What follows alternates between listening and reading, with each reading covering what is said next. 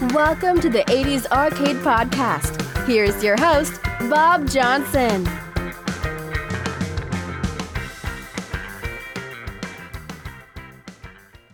Hello, and welcome to episode 13 of the 80s Arcade Podcast. I'm your host, Bob Johnson. This episode's game is Tetris. I'll be talking mostly about the Atari and Sega arcade versions. I'll leave all the other platforms and origin of the game to other fine podcasts. Tetris is such a well known game that it barely needs any introduction. However, I will give it the briefest of descriptions. Tetris is a puzzle game where seven different types of blocks continuously fall from the top of the screen. You must arrange them to make horizontal rows of bricks. Completing any row causes those bricks to disappear and the above rows to fall downwards. The blocks gradually fall faster, and the game is over when the screen fills up and blocks can no longer fall from the top of the screen. Let's start with a little technical information. For the Atari version, the main CPU is a MOS Technology M6502 CPU running at 1.789772 MHz.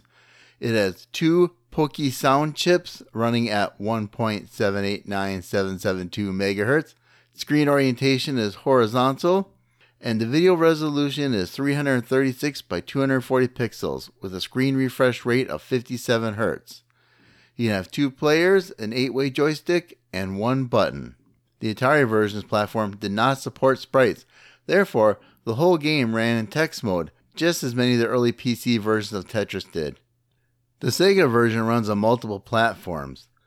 These platforms include the Sega System 16A, the Sega System 16B, the Sega System E, the Taito B system, Taito E system, Taito H system, and finally the Sega Mega Tech system.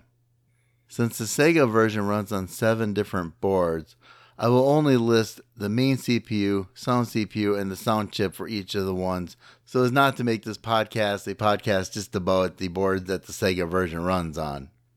For the Sega 16A version, the main CPU is an MC68000 running at 10 MHz, the sound CPU is a Z80 running at 4 MHz, and the sound chip is a Yamaha YM2151 running at 4 MHz and an NEC Mu PD 7751 80 PCM decoder. As can be expected, the Sega System 16B runs on similar but not identical hardware. Its main CPU is a Motorola MC68000 running at 10 MHz as before. The sound CPU is a Z80 now running at 5 MHz, and the sound chips are a Yamaha YM2151 at 4 MHz, but now it also has an NEC Mu PD7759 running at 640 kilohertz. Finally, for the last of the Sega systems, the Sega System E, which appears to be more of a budget board, with a main CPU of a Z80B running at 8 megahertz, and the audio doesn't even appear to have any dedicated chips. It's just listed as six tone channels and two noise channels. With the Taito system, we also see a similar situation where two of the systems seem to be the higher end, and the Taito E system seems to be the budget board. The Taito B system's main CPU is an MC68000 running at 12 MHz, a sound CPU of Z80 running at 4 MHz, and it's listed as a sound chip of either a YM2610, a YM2610B, or a YM2203 depending on the game. But as we'll see with the Taito H system in just a minute, it most likely is actually a YM2610 that is used. For the Taito H system, its main CPU is also a Motorola MC68000 running at 12 MHz. Its sound CPU is a Z80 running at 4 MHz and it has listed as a sound chip a Yamaha YM2610 running at 8 MHz. We wrap up the Taito systems with the Taito E system, again appearing to be a more budget chip, with its main CPU being a Z80 running at 5.369317 MHz, a sound chip with two Sega VDP PSGs running at 3.579545 megahertz. And finally, we wrap up the Sega versions with a Sega Mega Tech version, with the main CPU of a Motorola MC68000 running at 7.670442 MHz and two Z80s running at 3.579 MHz. Its sound chip is a Yamaha YM3438 running at 7.670442 MHz and two SN76489 chips running at 3.579540 MHz. Release The Atari version was released in 1988. While the history of Tetris itself could be its own podcast, we have Ed Logg to thank for getting the ball rolling on the Atari arcade version. For just the arcade versions, it started when Microsoft president Robert Stein approached Alexei Pajitnov with an offer to distribute Tetris worldwide. Having sort of secured the worldwide rights to license the title, Mirrorsoft then granted the American rights to Spectrum Holobyte. After Ed saw the game run on an Atari ST, he petitioned Atari Games to license it and approached Stein. With the rights secured, Atari Games produced an arcade version of Tetris. Later, in 1988, Spectrum Holobyte sold the Japanese rights to its computer games and arcade machines to Henk Rogers, who was searching for games for the Japanese market. Mirrorsoft sold its own Japanese rights to Atari Games subsidiary Tengen. The latter would then sell the arcade rights to Sega and the console rights to Rogers. While not directly related to the arcade versions, it should be noted at this point that almost a dozen companies believed they held the rights to the game, with Robert Stein retaining rights for home computer versions. Elektronorg Technica, otherwise known as ELORG, the Soviet Union's central organization for the import and export of computer software, was still unaware of the deals Stein had negotiated, which did not bring money to them. Nevertheless, Tetris was a commercial success in North America, Europe, and Asia. The Sega System 16B version was released in December 1988. Tetris was a very popular game in Japan, and Taito partnered with Sega to convert unpopular games such as Master of Weapon and Rastan Saga 2 on the Taito B system to Tetris. It was also released on the System E. Later, Taito produced Sega's Tetris on the Taito H system for a very limited release. Development Inspired by a Pentaminos game he played as a child, Alexei Pajitnov created Tetris on an Electronica 60 and released it on June 6, 1984, while he was working for the Dorodnitsyn Computing Center of the Academy of Science of the Soviet Union in Moscow.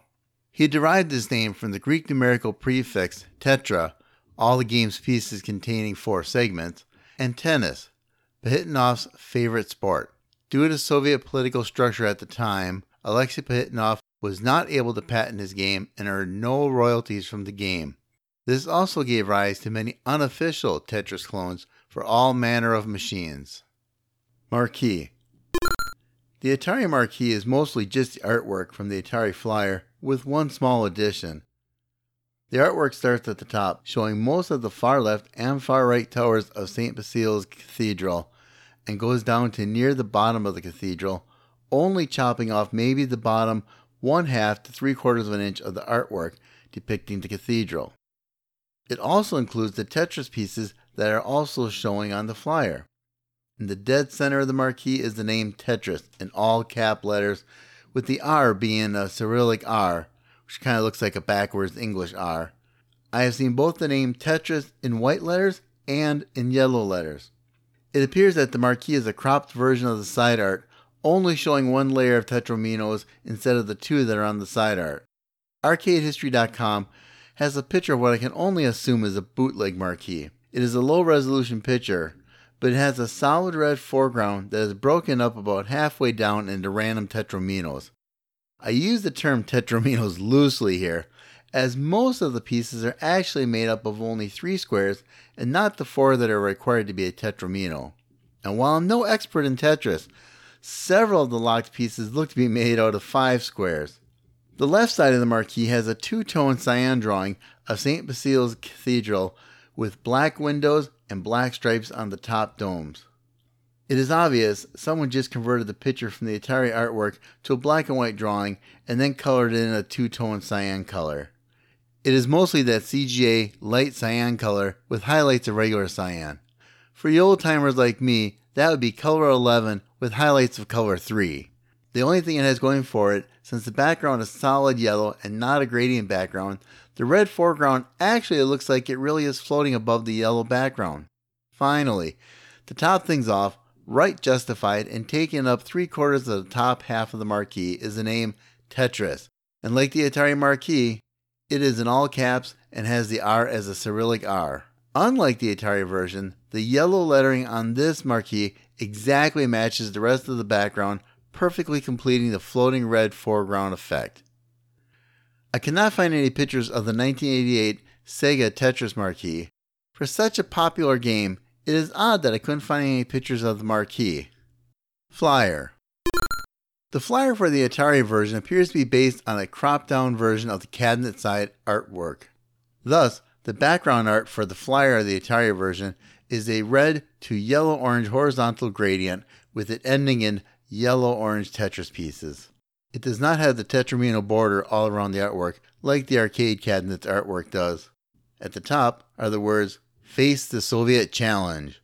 Then the next line down is the title Tetris, followed by the last line At last, a unique game theme to bring in new players.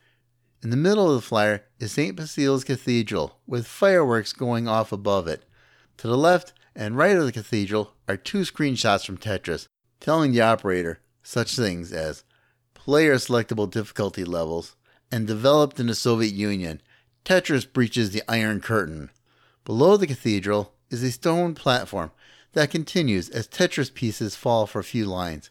Laid over the stone tetraminos is some text hyping up why you, as the arcade operator, should buy Tetris. Below that, you learn that Tetris is also available as a universal kit. The flyer is then kind enough to tell you what you all get in the kit, but I'll leave that surprise for you to look up, listeners. Just check out the Atari Tetris flyer at flyers.arcade-museum.com and search for Tetris. At the bottom is standard copyright information. After being presented with all of this information, we learned that all of it the red orange background, St. Basil's Cathedral, the text telling us why Tetris is so awesome, and yes, even the lowly copyright information all of this is actually floating above a dull gray background part of which we can see starting with the yellow orange Tetris pieces.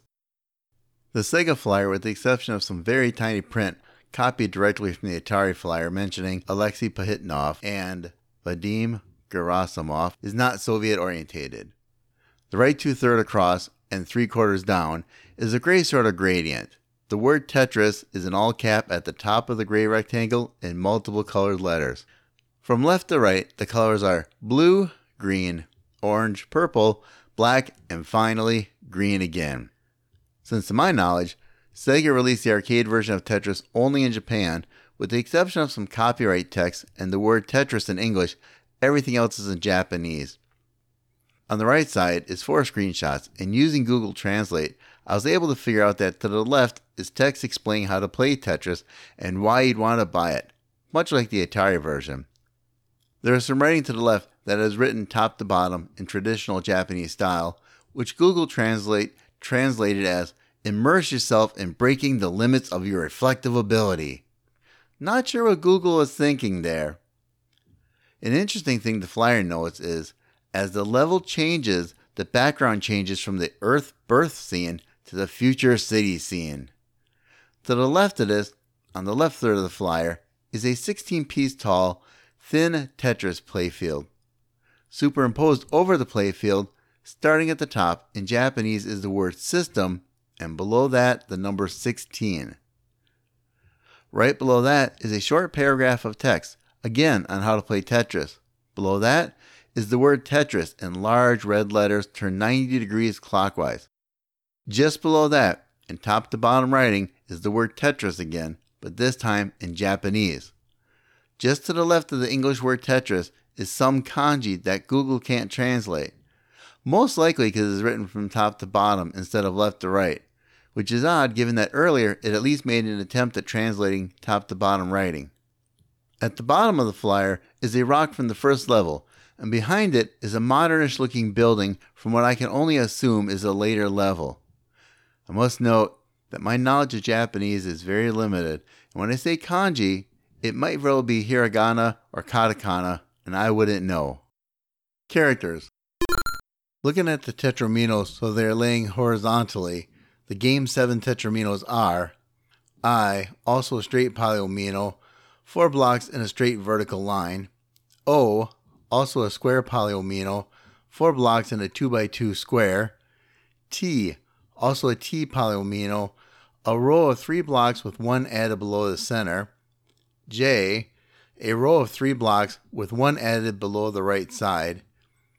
L, a row of three blocks with one added below the left side.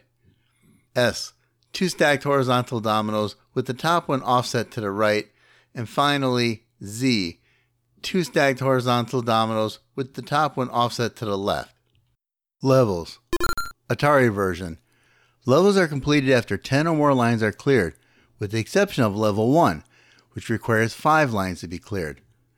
Watching YouTube gameplay, I can say for sure that level 63 is obtainable, just not by me.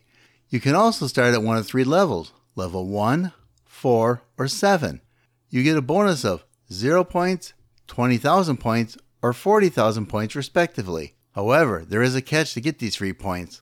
Level 4 and 7 have garbage blocks. Level 4 has a 1x8 column of blocks on the far left and far right edges of the field. Level 7 has random blocks that are thrown at you from time to time. Sega version. Unlike the Atari version, there are only 15 distinct levels in the Sega version. Even then, they are not levels in the conventional sense. The game difficulty continues to ramp up even if you don't clear the screen. There are two ways to increase the level. The first is clear any four lines in any combination. The second is place the tetramino after the level timer reaches a certain value, which I will tell you about in a minute. The level, however, will not increase if a line clear happens. This appears to be because the level timer is reset after clearing a line. The level timer increases every frame with two exceptions. First, as just mentioned, after a line clear when the level timer is reset, and second, before level up is shown. The level timer per level are as follows. Level 0, the required time in frames is 3480, in seconds 58. Levels 1 through 8, the number of frames is 2320 and 38.67 seconds. Levels 9 and 10, number of frames is 3,480. Number of seconds, 58. In levels 11 through 14, it takes 1,740 frames or 29 seconds.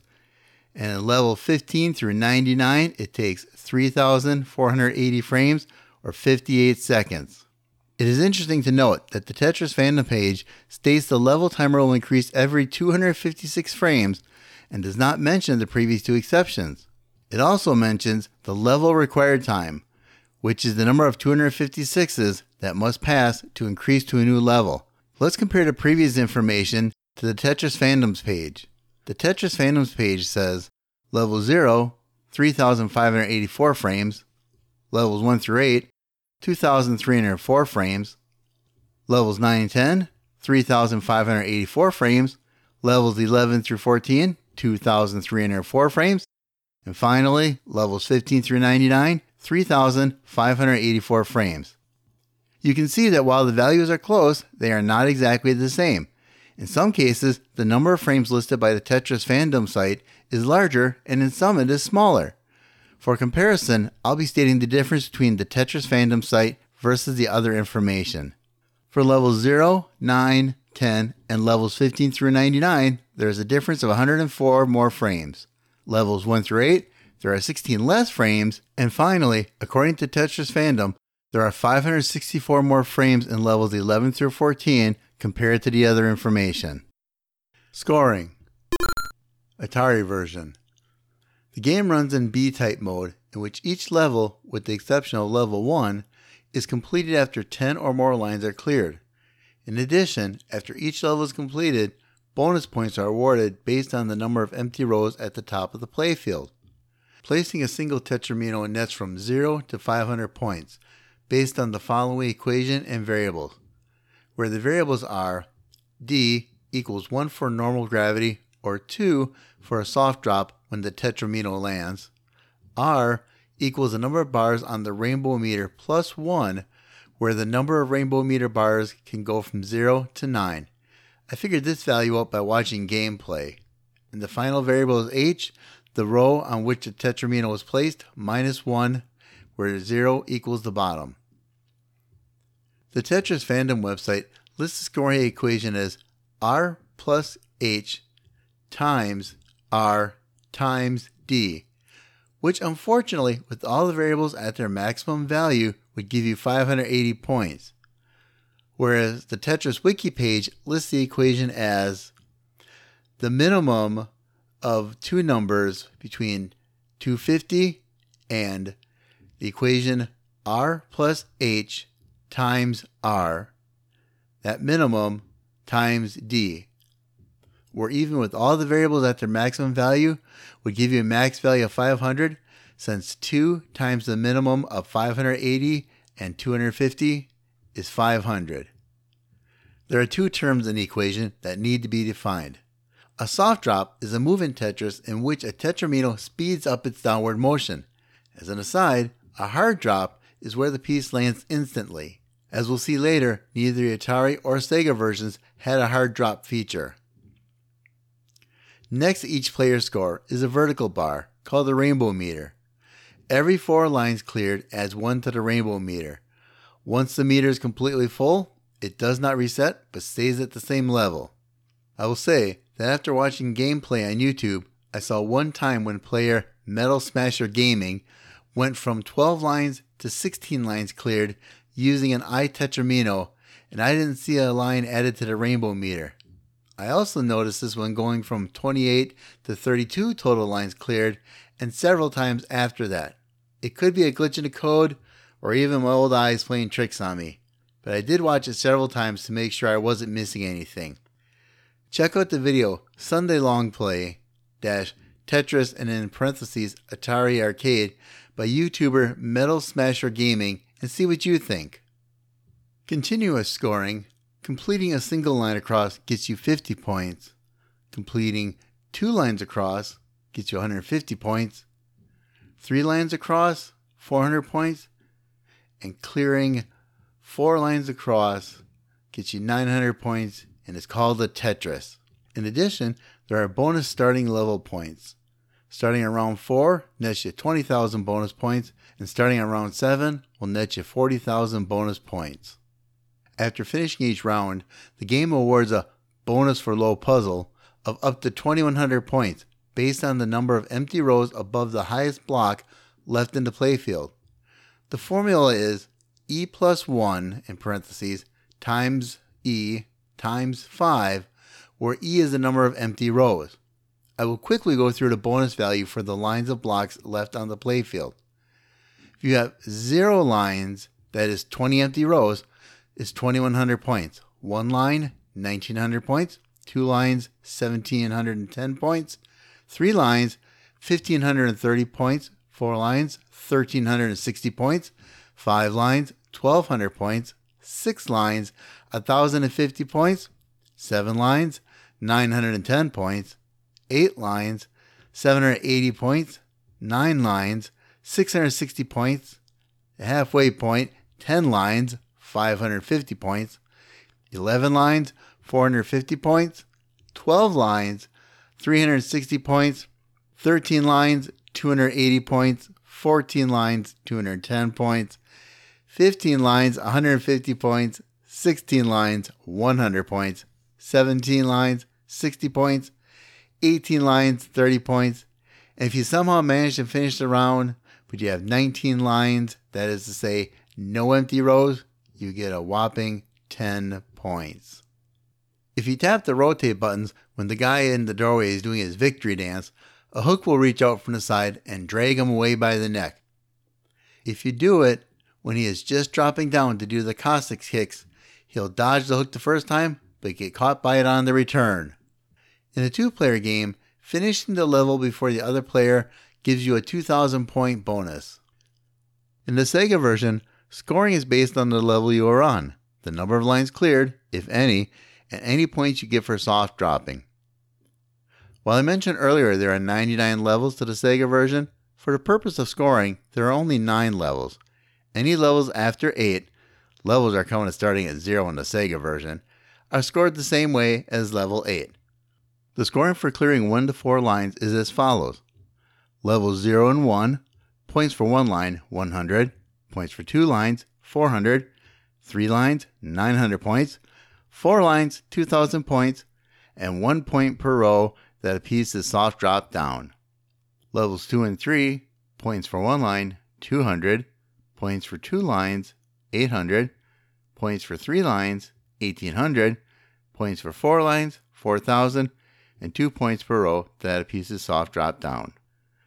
Levels 4 and 5, you get 300 points for 1 line, 1200 points for 2 lines, 2700 points for 3 lines, 6000 points for 4 lines, and 3 points per row that a piece is soft dropped down. Levels 6 and 7, for 1 line you get 400 points, 2 lines 1600 points, 3 lines 3600 points, 4 lines 8000 points, and 4 points per row that a piece is soft dropped down. Finally, for levels 8 or higher, for 1 line you get 500 points, 2 lines 2000 points, 3 lines 4500 points, and 4 lines 10,000 points, with 5 points per row that a piece is soft dropped down. If a line that is cleared is also a perfect clear, a 10 time multiplier is applied to the awarded points. A perfect clear is when a player clears the whole playfield without leaving any blocks behind. Strategies and gameplay. Like many things in Tetris, there could probably be an entire podcast on just the strategies and gameplay of Tetris. I've chosen to keep the information to a high level overview. Much of this information and so much more can be found at tetris.fandom.com. All seven Tetraminos are capable of single and double line clears. The I, J, and L pieces are able to clear triple lines. Only the I Tetramino has the ability to clear four lines simultaneously. Completing and clearing four rows at once is called a Tetris. For both versions, you can only rotate the pieces counterclockwise. There are no hard drops in either version. Atari version. As previously mentioned, the game runs in B type mode. Challenges include various patterns of starting garbage blocks and randomly appearing single blocks in the playfield. The rotation rules are such that for every tetramino, with the exception of the vertical I-piece, all rotations will touch the left and top of the piece's bounding box. The Atari version contains wall kicks. A wall kick is a sideways movement of a piece when it rotates against the wall of the playfield. A wall kick happens when the player rotates a piece and no space exists in the squares where that tetramino would normally occupy after the rotation. To compensate, the game sets a certain number of alternative spaces for the tetramino to look. Wall kicks started appearing in games because after a piece would be backed up against the wall, it would awkwardly be unable to rotate until first moving the piece back. In the Atari version, because basic rotation can fail when a piece is against the right wall, but not when the same piece is against the left wall, this game will wall kick one square to the left if basic rotation fails. If that fails, the piece will not rotate. This allows for a very few unique wall kicks. Sega version. The Sega version contains no wall kicks. It has a 1G DAS movement of 20 frames, which is a delayed auto shift, which refers to the auto repeat of sideways movement.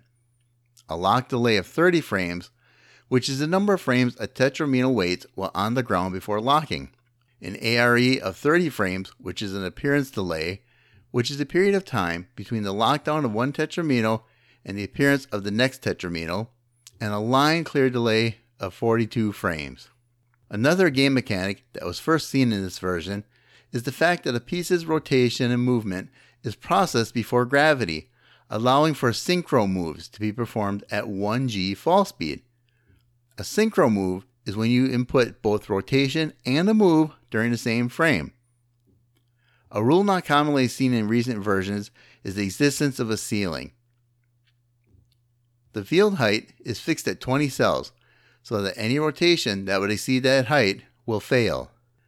As just mentioned, you can rotate pieces both before and after landing. Now, it is obvious that you can rotate a piece before it lands, but while most older, what are considered classic games, lock the piece in place once it hits the ground. The Sega arcade version does not. According to the Tetris Fandom Wiki's example, you have at least two rotations before a piece locks, but it really comes down to how many button presses you can get in before the lock delay expires, which in the case of the Sega arcade versions seems high to me at 30 frames. A simplified explanation of the Sega rotation is that Tetramino starts out centered and can only rotate to the left. I goes in columns 3 through 6, counting from the left, O in columns 4 through 5, and the others in columns 4 through 6. Each Tetramino is ordinarily spawned flat side up. There is no initial rotation and no wall kicks. As previously mentioned, the ceiling blocks rotation. Apart from I and O, all tetraminos rotate such that the bottom of the tetramino is at the bottom of the piece's bounding box. S and Z rotate between two states so that the center column stays constant. O does not rotate, and I rotates between two states such that it either has one blank row above it or one blank row to the right of it. Power on pattern. One characteristic of this version of Tetris is the existence of a power on pattern. This refers to the game's behavior that the order of pieces it deals in the very first game after starting up the system is always the same. This is most probably caused by the state of the randomization seed in the system. After its discovery, players began constructing gameplay plans around the power on pattern in order to max out the score in the least lines possible. Sega's 1999 version of Tetris, for the arcade and the Dreamcast, pays tribute to the power on pattern by dealing the sequence in the final level of the single player game. For main players, unless you are playing the bootleg, you must delete your NVRAM before playing to get the power on pattern. The B system version has a different power on pattern and does not require you to delete your NVRAM. It even restores the pattern upon reset, which not even the bootleg will do. Start screens, high score screens, and credit screens. Atari version. The start screen on the Atari version is comprised of a bunch of interlocked dark silver and gray tetraminos with a large opening in the middle. Inside this opening is a sight to behold. A blue and red orange brown picture of St. Basil's Cathedral on what looks like a platform of tiny bricks. Mind you, this is not just a two tone color picture, there are several different shades and tints of blue and red. All of this is in front of a bright blue sky with lots of clouds floating, just hovering in the background, never moving. So suddenly, the skies start to darken, the clouds disappearing into the night, and from this burst an 8 bit fireworks show. While simple compared to today's graphics, it still manages to create a sense of awe and wonder. Next is a very short tutorial that by now almost no one needs to watch. It shows some basic moves, rotations, soft drops, and line clearing. The high score screen is identical to the start screen, comprising of a bunch of interlocked silver and gray tetraminos with a large opening in the middle. It is nighttime, and there are fireworks going off in the sky, just like the start screen. About a quarter of the way down, and centered in the row, in all caps, are the words high scores, with the R being a Cyrillic letter Ya, which looks like a backwards R. The top 16 places, also centered, are shown, and it should be noted that even if you use a R in your three letter initials, it will also be a Cyrillic letter Ya. Finally, then, onward to the credit screen. We can thank the following people for bringing us the Atari arcade version. Centered on the top row are the words Team Tetris. Project leader, Kelly Turner. Programmers, Norm Avellar, Kelly Turner, Ed Logg. Video graphics, Chris Moser. Engineer, Doug Schneider. Technician, Glenn McNamara. Audio, Brad Fuller. Special thanks to John Ray, Jess Melchor, R. Daw, and Lyle Rains. Original concept and design Alexei Pajitnov, which his last name is spelled incorrectly. It's spelled P A Z H I T N O V instead of P A J I T N O V. Vadim Gerasimov. Below that, the Circle C, 1987, Academy Soft Elorg. Below that, Circle C, 1988, Atari Games. Finally, below that, licensed by Mirrorsoft Ltd. All letter R's appear as the Cyrillic letter Ya, except in the copyright notices, and the names Vadim Gerasimov and Lyle Rains. We know who Vadim Gerasimov is, but who is Lyle Rains, and why was he so special? All of this is surrounded by a mostly orange rectangle composed of weird shaped pieces that really must be seen. The four corners are a single solid red block, with the middle of each side having a single red block in the center of its side, flanked by one orange weird piece on each side, and next to the orange piece is a solid green block. Very strange indeed. For one of the bootleg versions, the one being listed as made by Video Games, we can think a slightly different crew. Project leader, James Bond, video graphics, Tom Katzin, engineer, Ted Tedious, technician, Log Dreaming, audio, Bill Cody. While it is not 100% out of the question that Bill Cody did some modifying of the audio in the bootleg version, I'm pretty sure James Bond was not the project leader of a bootleg version of Tetris, nor was Log Dreaming a technician, and therefore cast some reasonable doubt that any of the people listed in the video games bootleg version did anything and probably don't exist as far as working on this bootleg. Sega version. The start screen for the Sega version starts with a static image. Starting from the bottom, there are five rows of gray bricks that do a pretty good job of looking like stone. Sitting on top of that, in the middle of the row, is the name Sega, in the blue Sega color we know so well. The name Sega is encased by a 4 high by 10 wide rectangle of gray bricks. Going up maybe a quarter of the screen higher, we run into an almost billboard like filled rectangle of gray bricks. If it were a completely filled rectangle, it would be 30 bricks wide by 11 bricks tall. But interestingly, while it's always 30 wide, its height varies from a high of 11 to a low of 7 bricks high. Whether the design was intentional or not, it gives it the appearance of an ancient castle wall. And written on this wall, in red lettering, and in a font that again brings to mind a medieval theme, is the word Tetris. All this is found floating in front of a receding cyan colored background, which gradually goes from dark cyan to a light cyan. And as a final touch, just to show everyone that this start screen is more than a static image, the cyan background has several 3D chunks either missing or starting to rise up, all in the distinct shapes of Tetris Tetraminos. The Sega version doesn't recognize any of the people involved. It was still not that common in the late 80s, from everything I've seen or heard, to recognize people involved in game creation. They instead recognize the companies involved. Shown near the middle of the screen, and with three different quick changing backgrounds, is the following information in five lines. Stating in all capital letters, with the exception of the copyright Circle C's, first is Insert coin. How nice of Sega to think your personal coin. Then, Circle C, 1987, Academy Soft Elorg. Below that, Circle C, 1988, Tengen. Below that, licensed by Mirrorsoft Ltd. And finally, adapted by Circle C, Sega 1988.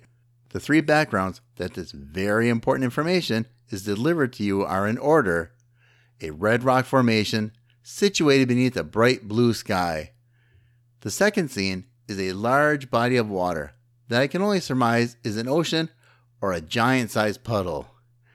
It has a rocky shore and is under a pale blue sky with either a sunset or a sunrise.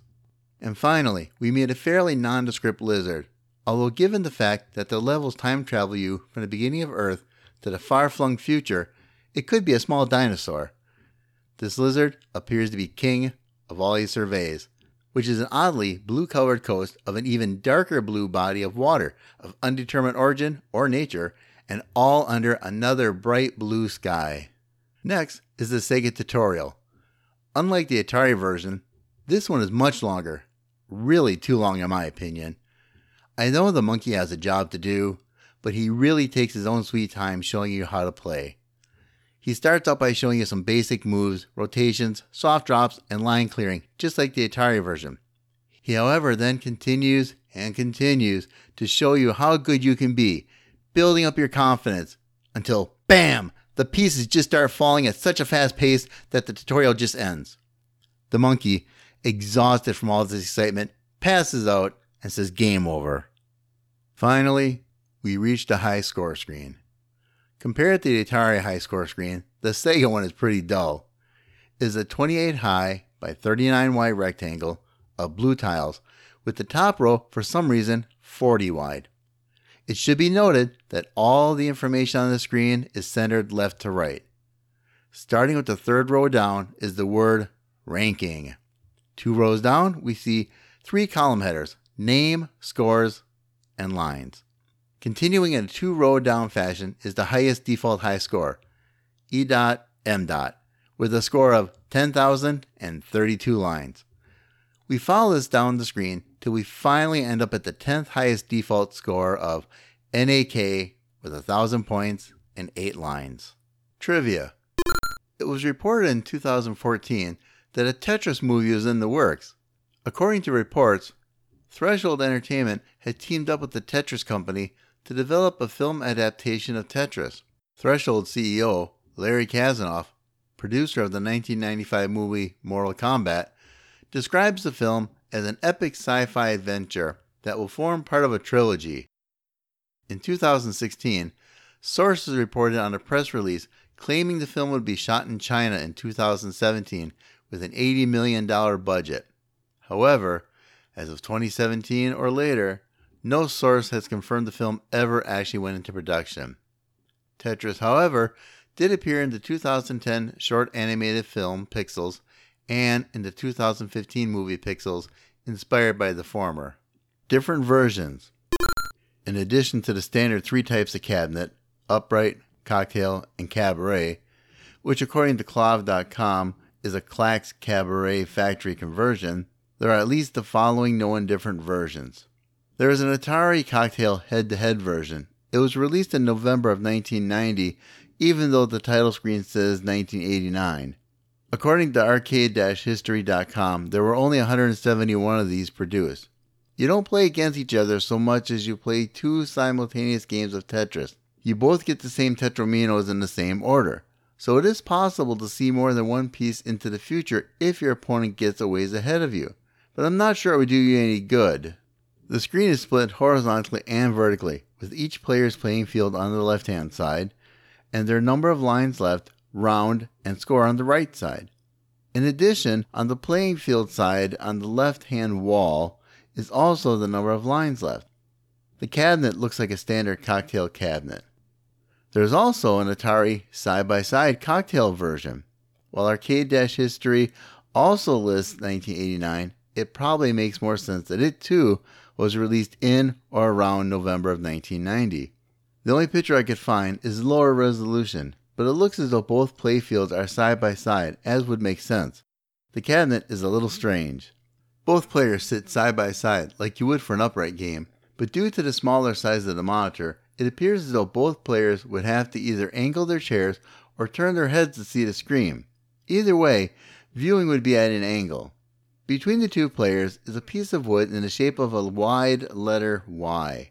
Based on the picture, it appears that between the player's control panel and the top of the wooden Y is between 3 to 6 inches. So not enough to block your opponent from seeing what you're doing, besides the obvious fact that not only can you also see their playfield, but any advantage you might gain from seeing a few pieces into the future would be pretty minimal. The only purpose the Y appears to have is providing a place to mount the coin mechanism. Also pictured on this particular cabinet is what appears to be a light blue button near the top of the coin mechanism. Maybe it was added later as a free play button by a collector. Who knows? The same picture can be found on both KLOV.com and History-Arcade.com's website. The Sega System E version has a few differences from the other Sega versions, two of them being the playfield background, which in the System E version is futuristic and reminiscent of computer chips. The background is made up of random dark blue PC chip like objects, many of which have little rows or columns of red lights that fade in and out. The border of the playfield is composed of thin pieces of electronic type items. Another difference is the fact that there is no monkey at the end of your game to taunt or encourage you.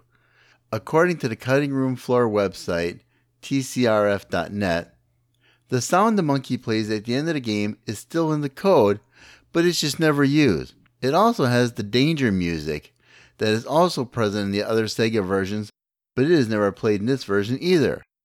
Also, according to the Cutting Room Floor website and what they just list as the System 16 arcade version, Sound Code 91 is a short tune of 13 seconds, which is never heard during normal gameplay. Its purpose is unknown, but Cutting Room speculates that due to its length, it might be for some form of continue screen. They also mention that the fade out is actually part of the track and that it does not loop in game. They do not mention which of the System 16 versions this code is in, or if it is in any of the Taito versions or even the Sega Mega-Tech System version. Unfortunately, I do not know how to use a hex editor to look at all the different versions code to see if it is in there or not. Perhaps someone who knows how to properly use a hex editor could check and report back to us. ArcadeHistory.com lists a Russian arcade version that is emulated in MAME but has no other information about it besides it was released sometime in the 1980s. According to MAME, it was released on the Photon system. While it is listed as an arcade version, truth be told, it looks more like an early PC game to me. However, using Google Translate, the last line on the screen does say something to the effect of lower coin. I was able to figure out through limited play that it doesn't have wall kicks, it does have a soft drop, which subjectively seemed much faster than the Atari version, but not quite as fast as the Sega version. Pressing up rotates the pieces counterclockwise. There are two classes to choose from when you start the game Class A or Class B. Class B has the standard 7 tetraminos. Class A, on the other hand, doesn't have the standard tetramino shapes, but instead appears to be composed of all pentominos. A pentamino is a polygon made of five equal sized squares connected edge to edge. When rotations and reflections are not considered to be distinct shapes, there are 12 different free pentominos. When reflections are considered distinct, there are 18 one sided pentaminos. I counted 15 different pieces for sure that I saw in my screenshot. I will say it's possible my count is off by a few, since when you look at a screenshot of a full play field of pieces, your eyes can get a little cross eyed and all the pieces may have not been in play. There is an Atari prototype of a bar top version. Unfortunately, it was never released to the public and I was not able to find any pictures of it. Arcade History lists 1989 again as the copyright date. But once again, I think we can probably safely say that had it been publicly released, it probably would have had a late 1990 release date. Finally, there's even a Mickey Mouse version. It's called Magical Tetris Challenge featuring Mickey. It was made by Capcom in 1998. In it, you play as one of four popular Disney characters Mickey, Minnie, Donald, or Goofy. You can play against either the computer or another person. Not only do the original seven Tetris blocks appear, but many bonus blocks also appear as well in a variety of shapes and sizes. Another feature is the shadow mode, where you can see where your block will fall before it reaches the bottom. This makes it easier for children to play.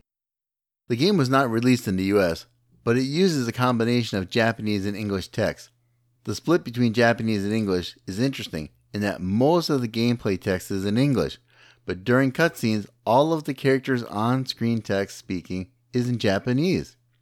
These are just a few of the many versions of Tetris. While I was only able to find 11 arcade versions, according to the Tetris Wiki, the number of official versions on all platforms is a little over 200. I lost an exact count, and after trying to count three times, I gave up on an exact count. It is perhaps in the thousands when you include official and unofficial versions for the multitude of consoles, computers, and just about any other electronic devices, including an HP 54602B oscilloscope. World records. You would think that with the many versions of the arcade version of Tetris, that there would be official world records for each of the Atari and multiple Sega versions. You, however, would be wrong. Neither Aurcade nor Twin Galaxies has any records for any of the Sega versions. However, both have records for the Atari version. Twin Galaxies has scores for both MAME and the actual arcade cabinet. Settings for both sites are the same, with difficulty set to medium, and you can freely choose your starting level. As with any time you want to submit a score to either site, please check the exact settings as there are a few non game affecting settings that are also tracked and would need to be set correctly in order for your score to be accepted. Starting with MAME, Twin Galaxies lists the world record as 4,021,471 points, performed by Harry Hong on June 23, 2009. Moving over to the arcade cab, Twin Galaxies world record is 2,072,133 points, performed by Jeff Craigie on March 24, 2012. Aurcade has the world record on an actual arcade cab as 1,750,644 points by Jimmy Linderman, played at Richie Knucklez Arcade on December 12, 2010, during the first ever Richie Knucklez Arcade Marathon. Competitive tournaments. As always, the MGL or MAME Gaming League run by Paul Hornitsky, is in full swing. If you have never played in this before, now is as good a time as any to start. Gamers of all levels and skills are welcome. Go to AussieArcade.com and look for the MGL header, or go to TwinGalaxy.com and search for MGL or MAME Gaming League. I'd like to give a shout out to my wife, Dr. Jennifer Ann Morrow, who suggested Tetris for this episode. Did I miss something important or get a fact wrong? Let me know. All feedback is appreciated. As some of you may have heard, I am looking for your arcade memories to use in a future episode just on arcade memories. You can get them to me in multiple ways. Record a memory, or more if you're so inclined, or type them out for me to read and send them to 80sarcadepodcast at gmail.com, or message me through Facebook, or DM me through Twitter. Until next episode, this is Bob Johnson saying, Always have a quarter ready. You never know where you'll find the next game. Thank you for listening to the 80s Arcade Podcast. We want to hear from you. You can reach us on Twitter at 80s Arcade Pod, on Facebook at 80s Arcade Podcast, and on the web at 80sarcadepodcast.com.